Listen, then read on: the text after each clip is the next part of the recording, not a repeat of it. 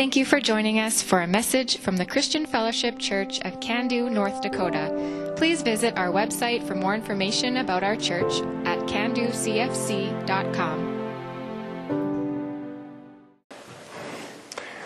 So, yeah, like we were talking about, Christmas Eve here on Friday was awesome. I loved it. We celebrated the, the kingdom of heaven and how the kingdom came to earth as a baby. Jesus was born here. The Creator was born amongst His creation.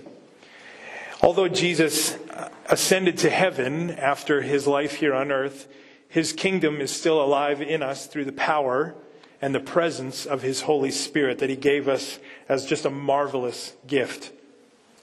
So the kingdom came, the kingdom is here, but a day is coming when Jesus himself will return to this earth as king, to reign once and for all over his kingdom in a way that this world has not yet experienced. And it's going to be glorious. In Matthew 24, uh, Jesus and his disciples begin a conversation uh, because the disciples ask uh, about these events. When is this going to happen? They, they say in Matthew 24, verse 3, Tell us, when will all this happen, your return that they're talking about? What sign will signal your return and the end of the world? So Jesus actually takes quite a while to answer this question. Uh, the rest of chapter 24, he answers it, and he begins to answer even more uh, once we get to chapter 25. And I want to focus on one parable that Jesus shares as part of his answer, explaining the return of the king and the establishment once and for all uh, of his kingdom.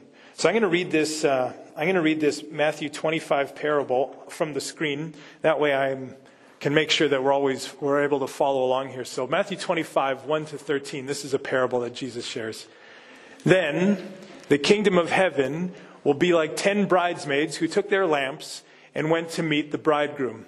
Five of them were foolish, and five were wise. The five who were foolish didn't take enough olive oil for their lamps, but the other five were wise enough to take along extra oil. When the bridegroom was delayed, they all became drowsy and fell asleep. At midnight, they were roused by the shout Look, the bridegroom is coming. Come up, come out and meet him. All the bridesmaids got up and prepared their lamps.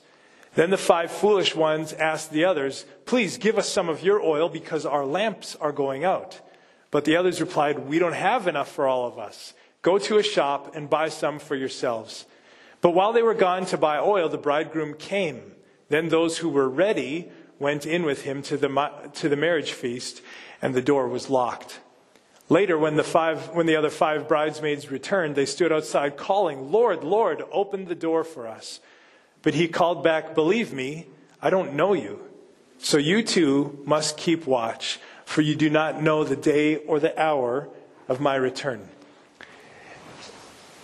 Interesting parable, lots of details, but uh, if I don't want to get bogged down in the details because I believe there's an overarching principle or lesson that is meant to be focused on when we hear this parable. To be totally honest, as I was thinking about this parable this week, studying it in my office, there was a moment where I struggled to fight back the tears because of how heavy I feel that this parable of Jesus is. I love Jesus, and I love all of you very, very much. But to be, to be blunt, this parable rocked me in a way that it hasn't before. This is a parable I know. I'm familiar with it. I've heard it many times, but there was something that happened this week, a brevity that God introduced to me in this parable that I just hadn't experienced before. Jesus is teaching about the condition of the earth at the time of his return.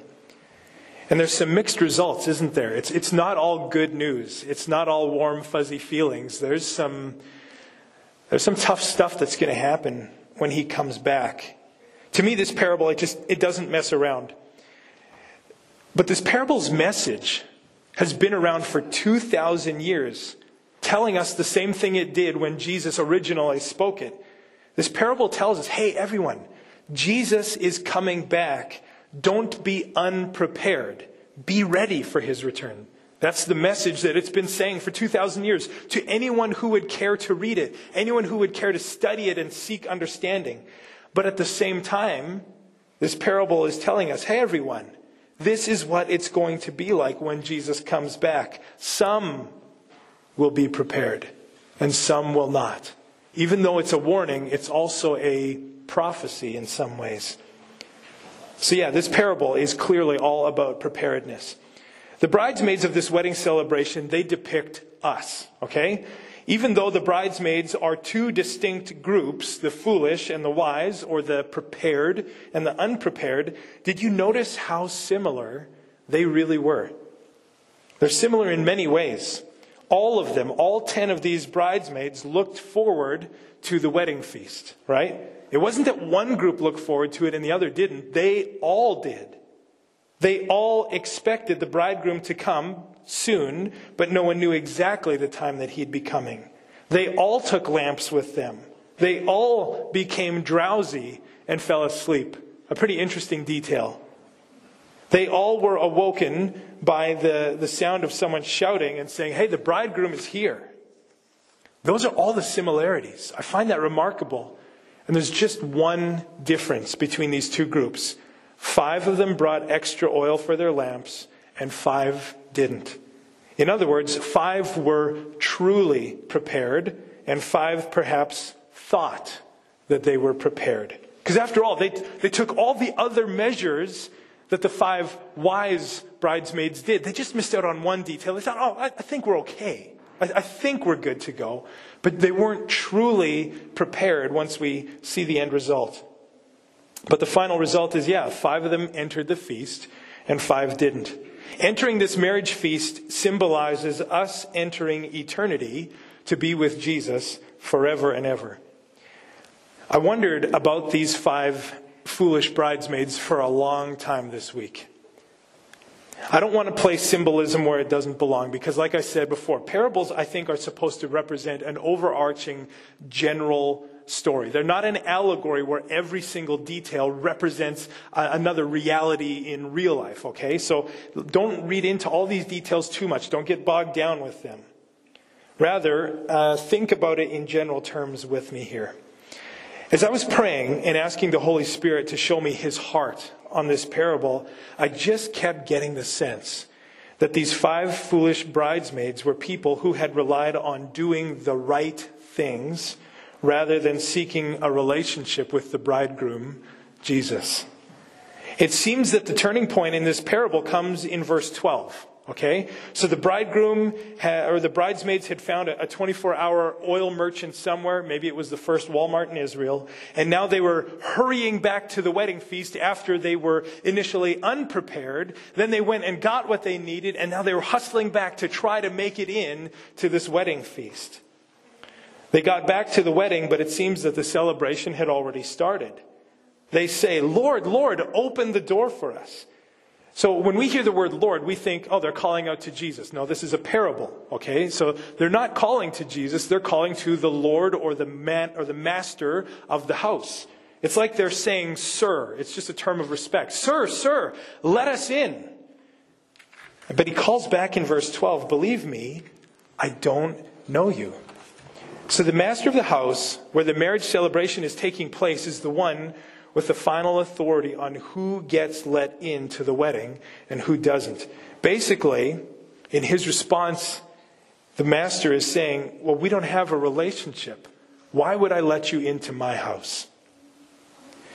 Remember, this parable is depicting what it's going to be like. What Jesus says is going to happen when he comes again. Some people are going to say, Jesus, let me into heaven. I belong there.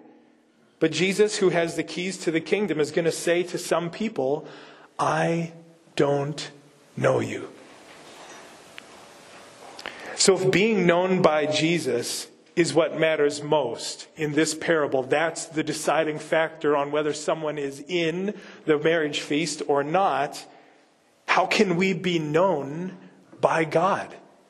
We know him. We, are sitting here talking about him, right? So we, we, we get it that we know who God is. We know facts about him. We intellectually understand that he is God and we are not. We can understand some of these concepts, but how do we make sure that God knows us in a familiar relationship setting?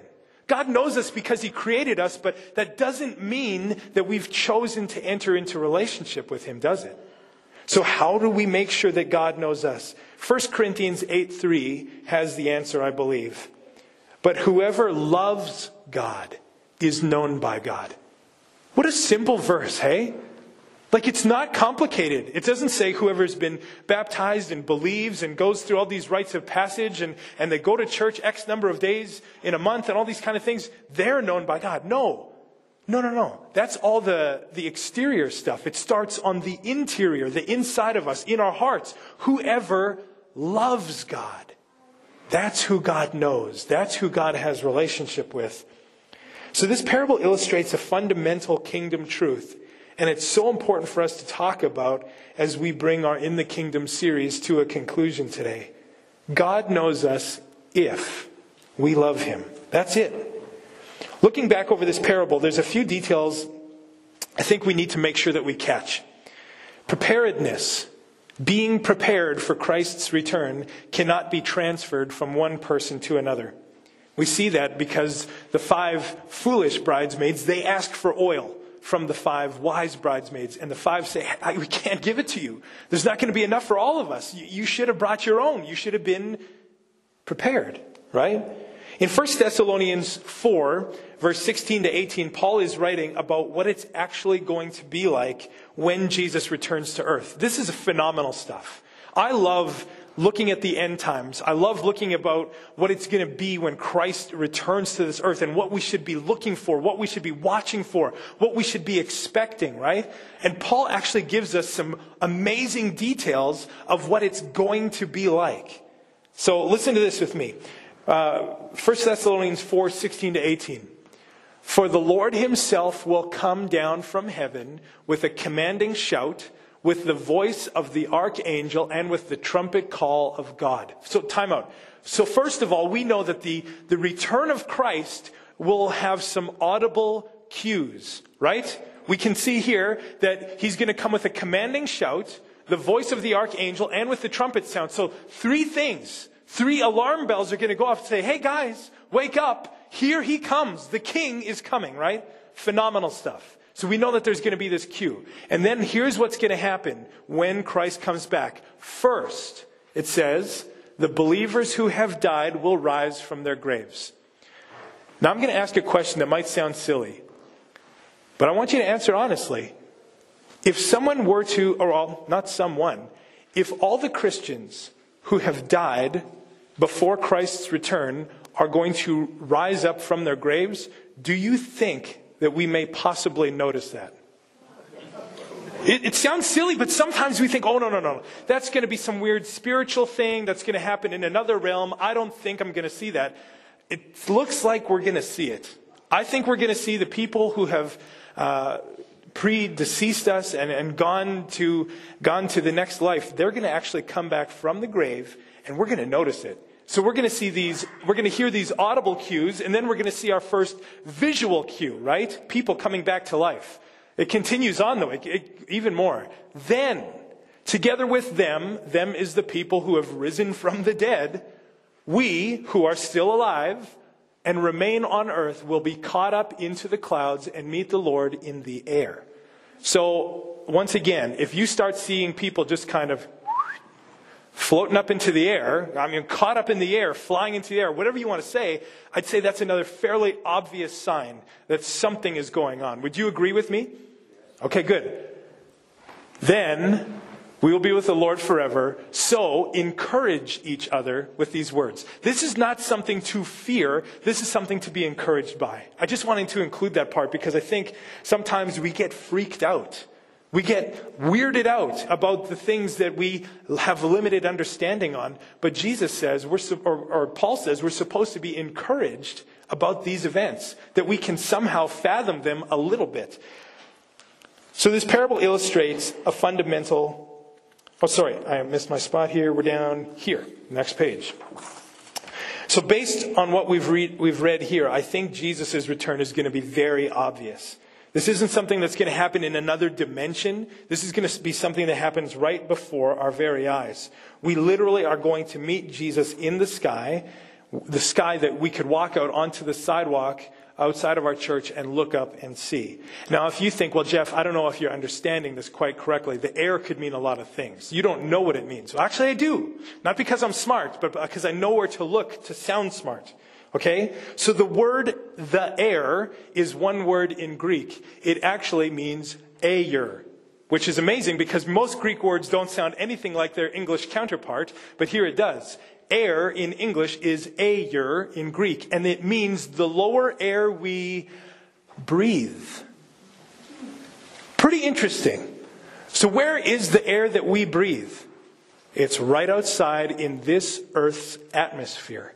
It's not way up in space where there is no atmosphere. It's here. It's where we can look up and see planes flying and birds flying. It's, it's where we stand on the sidewalk. That's the air that we breathe. In that air, we are going to meet the Lord. So this isn't some cosmic dimension, friends. This is right here. Jesus is coming back here, and he's catching us up to meet with him. Everyone's going to be able to see this. I have no doubt in my mind.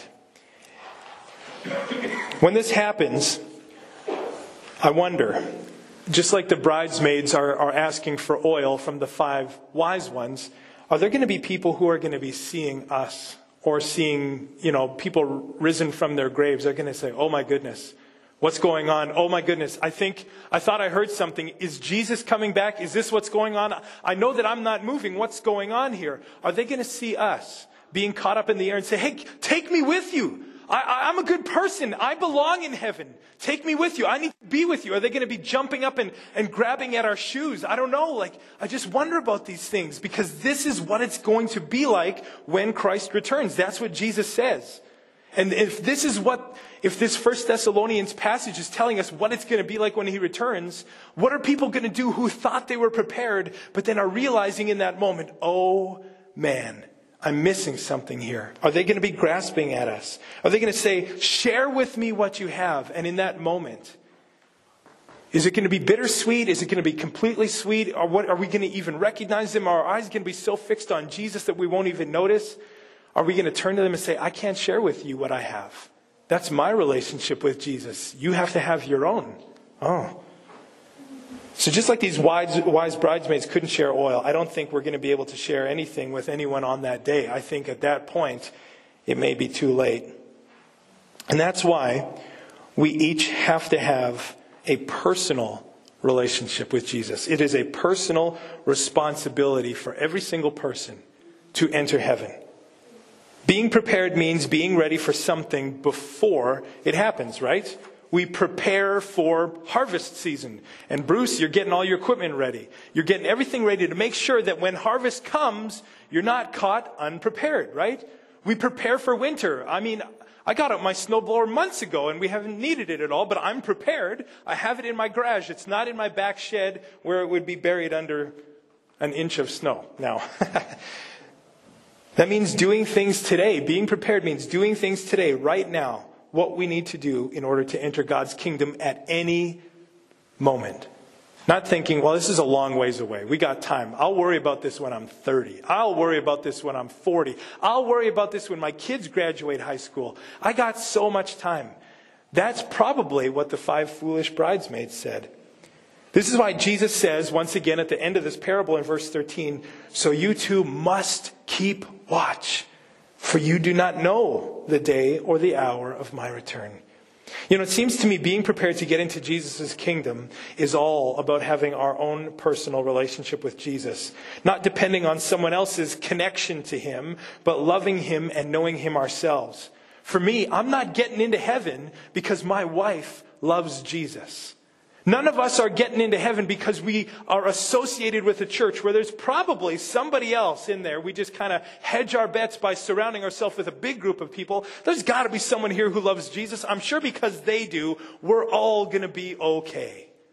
That's not how it works, right? The only way we are welcomed into Jesus' eternal kingdom is because we know him and we love him ourselves. You know what's crazy? I think that the five foolish bridesmaids thought that they had everything they needed to get into that wedding feast. I think those five bridesmaids represent people who sincerely believe that they're saved. Remember all the similarities we identified between the foolish and the wise bridesmaids, right? Why wouldn't they think that they were getting into heaven when they were so similar to the people who actually were? They did basically all the same things that the wise bridesmaids were doing, right? And this shows us the foolishness of comparing ourselves to others. Christians should never say, well, I'm like that person in most ways, and I think that they're really good. So God must think that I'm good too. That's not a good idea. Don't think that way. Or don't think, well, I'm better than them, so I'm sure that God thinks I'm a good person too, and that I, I'll get into heaven. Or don't, don't think to yourself, well, at least I'm not like that person. As long as I don't do what they're doing, surely God will accept me and I'll get into heaven. Who we are in comparison to others doesn't matter at all. At all. What matters is if we know Jesus and he says he knows us because we love him. I find that this comparison mentality, though, where we kind of look to each other and kind of jockey for position and say, well, I'm kind of in the good half of Christian Fellowship Church. Let's be honest, right? We look to ourselves, we compare to the next person. Well, at least I show up to church twice a month and there, I never see that person when I'm there. You know, we, we start to make these comparisons. When we do that, we are treading on a, a dangerous path. I find, though, that this mentality creeps into all churches. So I have one piece of advice for us that might sound a little bit strange this morning. Don't come to church to fit in with everybody else. Yeah? Is that okay that we say that? Don't come here to be like anyone else that you see. Come here to seek Jesus and to cultivate your relationship with Him and to learn to love Him more. Does that make sense, friends? Okay, okay. Re- repeat after me. I think this is one thing that sometimes we forget because we go to a church so long, or someone in the community will ask us, well, hey, whose church is that that you go to? And we might say, oh, well, this family's been there the longest. That doesn't matter. Or this is our pastor. That's Pastor Jeff's church. Oh, do not say that. This is not my church. You know whose church this is? This church is God's church. Repeat after me. This church is God's church. Or say it with me. That's fine too. That's great. We are the body of Christ, not the body of Jeff Peters. We are Christ's temple. We are the temple of the Holy Spirit. We need to seek relationship with Jesus alone. It's not about fitting in with everybody else here. That doesn't, ha- that doesn't happen, or sorry, um, Oh, I have a typo here, so I messed myself up. Okay. The bridesmaids, I think their, their greatest flaw was that they, they sought to compare themselves to the five wise ones, and they just did all the outside things that those bridesmaids were doing, but they didn't realize the inside of the wise bridesmaids. They didn't realize the relationship piece that was so critical. So we can't look for other people um, and just follow their lead when we're at church.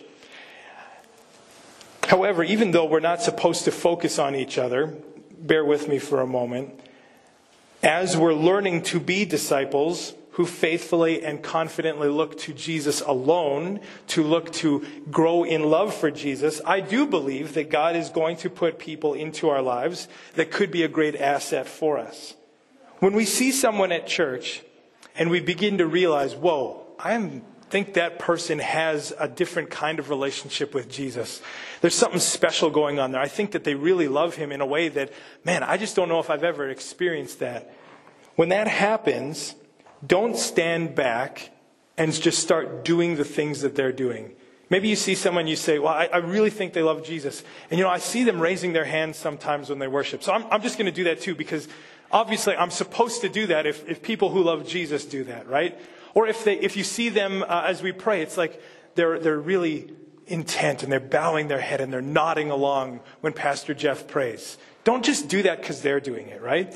Or when, when you see them taking notes and they're writing things down, and it's like, wow, they're, they're taking notes. I guess I should write this down too. I have no idea what any of this means, but if they're doing it, I'm going to do it because that means that I must be doing something right. Actually, it doesn't matter because those are all exterior, outside, outward actions. And we're, we're more working on the heart in this moment, okay? Mimicking someone's outward actions isn't the goal. A heart of love Leading to outward change is the goal. Change happens not from doing a bunch of things on the outside. It comes from us learning to love Jesus on the inside. What would be really wise would be to identify someone that you think, hmm, I, I really think there's something special going on in their life. I just see them with such joy when they worship. I see them, I see them talking with people and praying for people after the service. I, I see them out in the community and I heard them talking about Jesus at the grocery store. I want to know what that's like. So instead of just standing back and raising your hands when they raise their hands or nodding when they nod, go up to them and ask them this question. Say, I've been watching you. Not to be creepy, but I've been watching you and I see that I, I really think you love Jesus. And I want to have a relationship with Jesus like you do. I want to have the joy that I see in you. What is it in your life that has taken place that gives you that kind of joy? That's a very wise question to ask. I think that kind of question would have served the foolish bridesmaids well if they would have turned to these wise ones and said, okay, guys, you know, I know that we're doing a lot of things similar, but is there anything else we need to know? Because I don't want to assume that just because we're doing the same things that we can see you doing, we have it all figured out, right? To me, the best questions to ask always start with why. When you see someone that you, that you would you say, oh, man, they got a relationship with Jesus, it's clear to me. Why not ask them, why not ask them about their life? But also, if, you, if you're here at church and you're not sure why we do something, isn't that frustrating? Like, I know people who come to church for the first time in their life as adults, and they'll they'll ask they'll ask me if they came with me when I was you know not a not a pastor here. They'll say, "So why do you guys sing all those songs at the beginning? Like that's a lot of songs, and why is everyone singing so loud? And why are people moving around and swaying and like raising their arms and closing their eyes? Like what's going on with all that stuff, Jeff? Great question." That's a good question to ask. It's not a foolish question at all. And honestly, if you've been going to this church for, for one week or for 10 years, and you still don't understand why we do that, that's okay. Don't you think it would be a good thing to ask? And I hope that the answer would be something like this. You know, the reason why we sing songs at the beginning of our service is because at this church we love Jesus. We love to sing about how wonderful He is, as followers of Jesus have done for thousands of years. He's so alive in us that we can't help but pour out songs of praise to Him. Isn't that a good reason? If, if you didn't realize that that's why people were singing, do you think that that might change the reason or the heart for why you would sing? I think so, because now we're understanding the motive behind it, not just the action. You could maybe ask someone if you didn't understand, you know, why are we looking for a children's pastor? I've seen that in the bulletin here. Like, what's the big deal? You know, why do we need a children's pastor? And I hope that the person who, who would answer that would say, it's because Jesus loves children, and so do we. We believe that inspiring the next generation to grow in their relationship with Jesus is probably the most important thing that a church can do. We're here to build disciples. We're here to help people walk in obedience with Christ, and it makes so much sense to start that at a young age. I think that would be a good answer. Or you might ask me, you might even come to me, and I'd be okay with this. In fact, I would invite it. You might say, Jeff, why is it that during your messages you often get emotional? That would be okay. My kids ask me that sometimes, and I want us to all have that kind of childlike wonder. I think that's a good thing. Why do you get emotional when you preach? I would tell you this it's because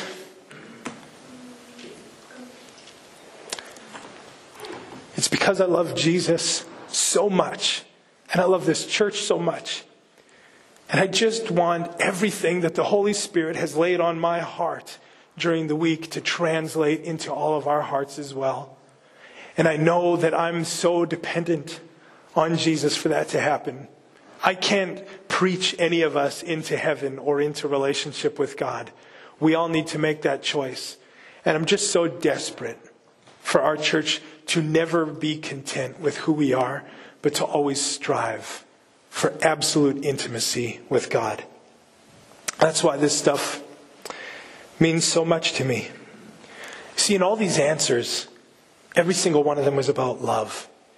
Every single one of them is about how we relate to Jesus. We don't do things at this church because it's our preference.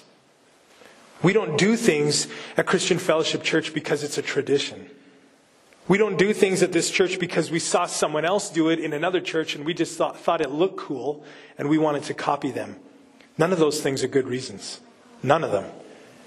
Jesus says in John 14, verse 15, If you love me, keep my commands.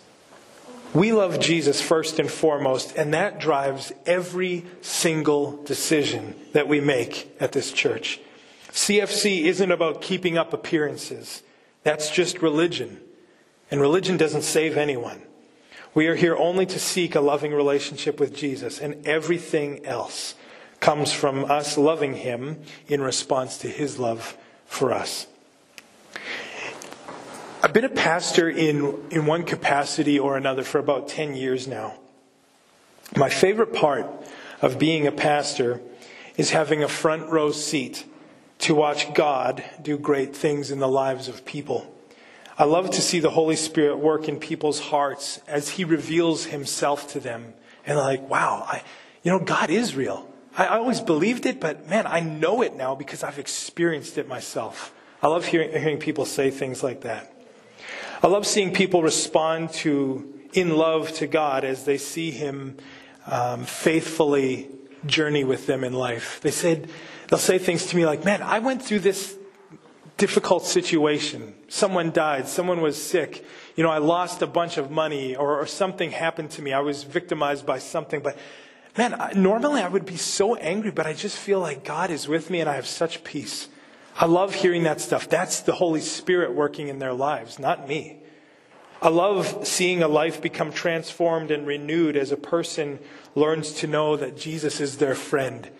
And they say, you know, I love to obey Jesus, but, you know, I just feel like God loves me. And I get that. And I, and I feel like He cares about the small details of my life. He's my friend. He's not just my king, He's my friend. I've heard people say these things. I'm blessed to watch someone's disposition change from a person who just wants to blend in and go with the flow and not make any noise to a person who wants to love Jesus and live for Jesus out loud and they just don't care who's watching. The wild thing is, I can teach and pray and counsel and pastor someone, but ultimately, every single person who has those kind of changes taking place in their life, it happens because they have chosen to open their lives up to a deeper relationship with Jesus. It's been their choice to say, Jesus, I know that you love me, but now I'm going to actually make intentional strides to love you. I can't choose that for them. Only they can choose that for themselves. You know, I wonder once again about these five bridesmaids who ran out of oil and weren't prepared for the bridegroom. I wonder if for a long time they just went through the motions and they did what they saw other people doing, but they didn't take time to learn to know and love the bridegroom for themselves. I think this is, we're basically at the end of the message here. The more I think about this kind of stuff, the more I think life is actually a lot more simple than we maybe make it out to be. Some people, we come to church and we worry about, you know, fitting in, and we make that our greatest priority. We worry about what other people think about us. We worry about fitting in in the church. We worry about the style of worship. We worry about, you know, am I wearing the right kind of clothes for this church or that church? And, and we can concern ourselves with all the minutiae of what other people think. And that complicates life, doesn't it? Isn't it far more simple to come to a church and to just seek Jesus? He's one person to worry about instead of 30 or 40 or 50. I think about these things in my life. I'll be honest with you. As a pastor, and I'm not saying this so that you are going to say anything in response to me. I'm not asking for anything. But as a pastor, every single Sunday, every Sunday, without fail, I will walk home or drive home and I will think, I wonder what people thought of that message. I wonder what people thought of those songs. And you know what? I love you, but I should not care at all about what you think. And you know, if you want to do me a favor, say, Jeff, it doesn't matter what I think. Just tell me that once in a while. Because sometimes I'm my own worst enemy and I worry about all of us instead of just concerning myself with loving my Savior.